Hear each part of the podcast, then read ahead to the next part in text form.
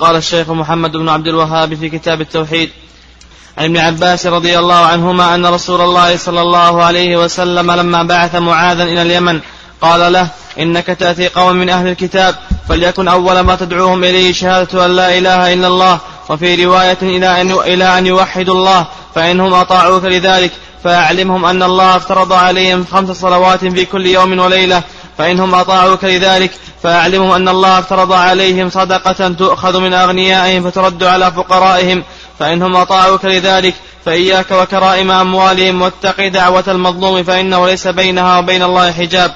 أخرجاه ولهما عن سالم بن سعد رضي الله عنه أن رسول الله صلى الله عليه وسلم قال يوم خيبر لا أعطين الراية غدا رجلا يحب الله ورسوله ويحبه الله ورسوله يفتح الله على يديه فبات الناس يدوكون ليلتهم أيهم يعطاها؟ فلما أصبحوا غدوا على رسول الله صلى الله عليه وسلم كلهم يرجو أن يعطاها. فقال أين علي بن أبي طالب؟ فقيل هو يشتكي عينيه. فأرسلوا إليه فأتي به فبصق في عينيه ودعا له فبرأ كأن لم يكن به وجع.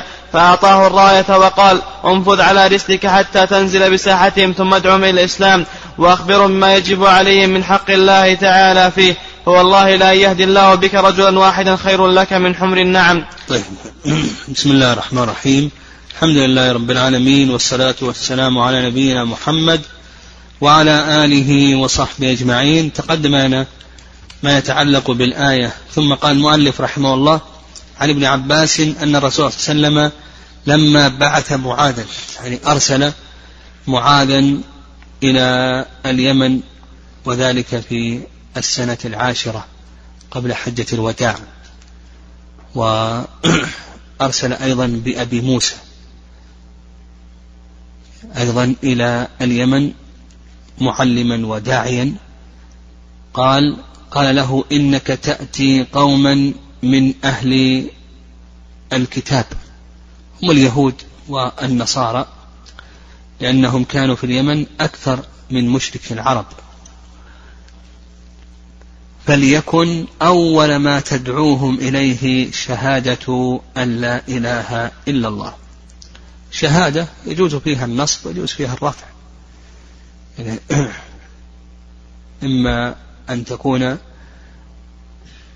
نصبا فهي خبر لكان أو رفعا تكون اسما لكان. فليكن أول أو أول شهادة أن لا إله إلا الله وفي رواية إلى أن يوحدوا الله.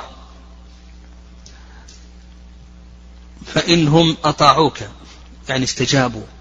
فأعلمهم أن الله افترض عليهم خمس صلوات في كل يوم وليلة. فإنهم أطاعوك أي استجابوا فأعلمهم أن الله افترض عليهم صدقة تؤخذ من أغنيائهم فترد على فقرائهم. فإنهم أطاعوك استجابوا فإياك وكرائم أموالهم. إياك كلمة إياك كلمة تحذير. يعني احذر كرائم أموالهم. وكرائم منصوب على التحذير. والكرائم جمع كريمة وهي خيار المال. الكرائم جمع كريمة وهي خيار المال.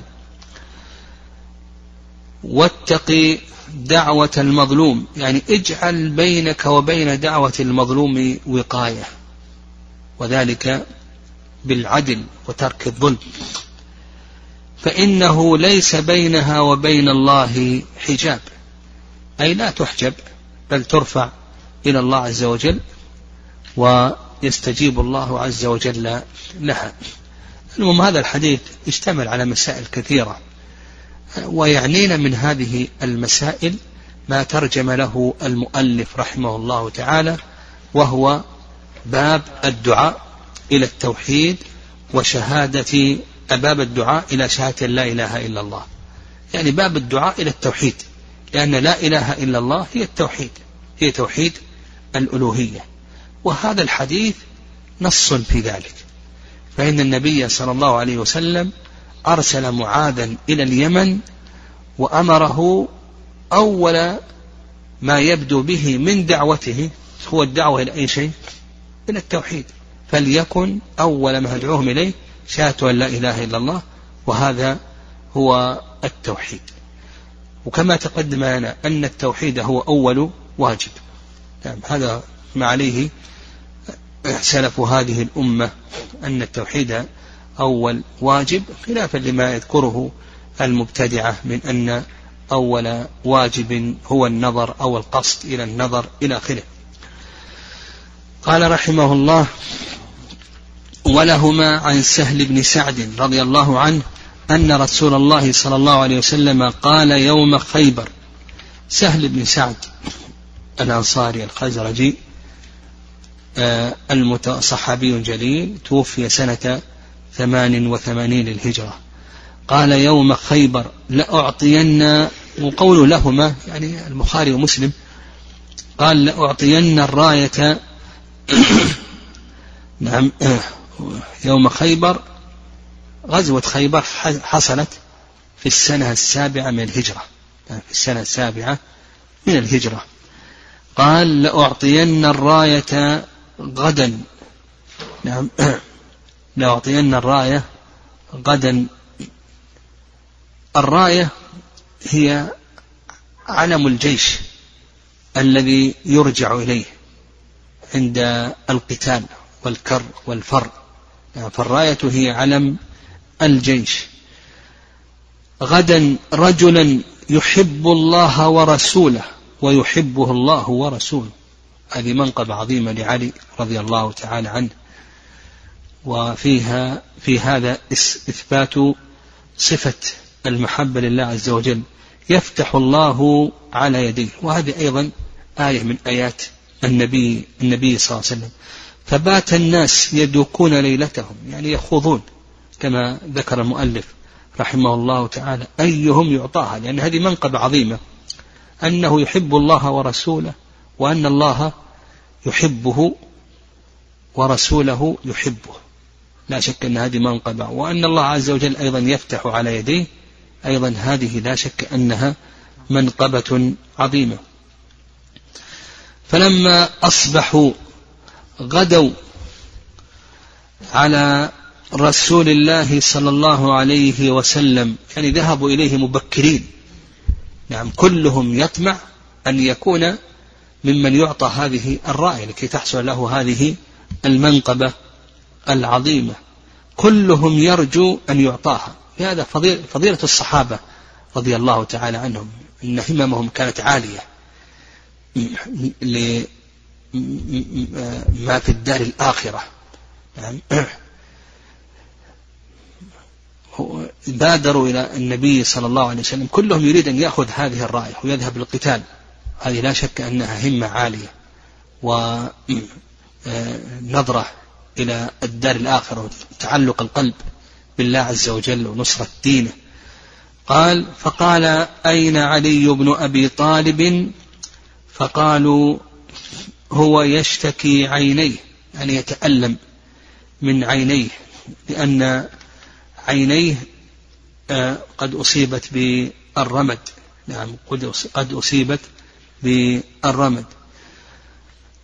فأرسلوا إليه فأتي به. ويظهر والله أعلم أنه كان لا يكاد يبصر من الوجع لأنه أتي به يظهر من الحديث أنه قد أتي به يقاد. فبصق تفل النبي عليه الصلاة والسلام في عينيه. وهذه آية من آيات النبي صلى الله عليه وسلم. ودعا له فبرأ كأن لم يكن به وجع. فأعطاه الراية. ثم قال انفذ على رسلك يعني امضي لوجهك. وقوله على رسلك يعني على رفقك من غير عجلة. انفذ على رسلك يعني على رفقك من من غير عجلة. حتى تنزل بساحتهم يعني في فناء حصولهم يعني في فناء حصولهم بفناء تنزل بساحتهم الساحة الفناء الذي يكون خارج الحصن. وادعهم إلى الإسلام. الإسلام هو الاستسلام لله بالتوحيد والانقياد له بالطاعة والخلوص من الشرك. وأخبرهم بما يجب عليهم من حق الله تعالى فيه. الإسلام تترتب عليه حقوق من إقامة الصلاة وإيتاء الزكاة والصوم ونحو ذلك. فوالله لأن يهدي الله بك رجلا واحدا خير لك من حمر النعم. نعم حمر النعم هي الإبل التي هي أنفس الإبل.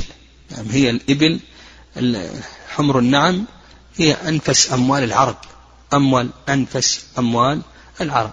المهم الشاهد هذا الحديث يتضمن مسائل كثيرة والذي يعنينا منه هو الشاهد لما ترجم له المؤلف وهو الدعاء إلى شهادة أن لا إله إلا الله. فإن النبي صلى الله عليه وسلم قال ثم ادعهم إلى الإسلام.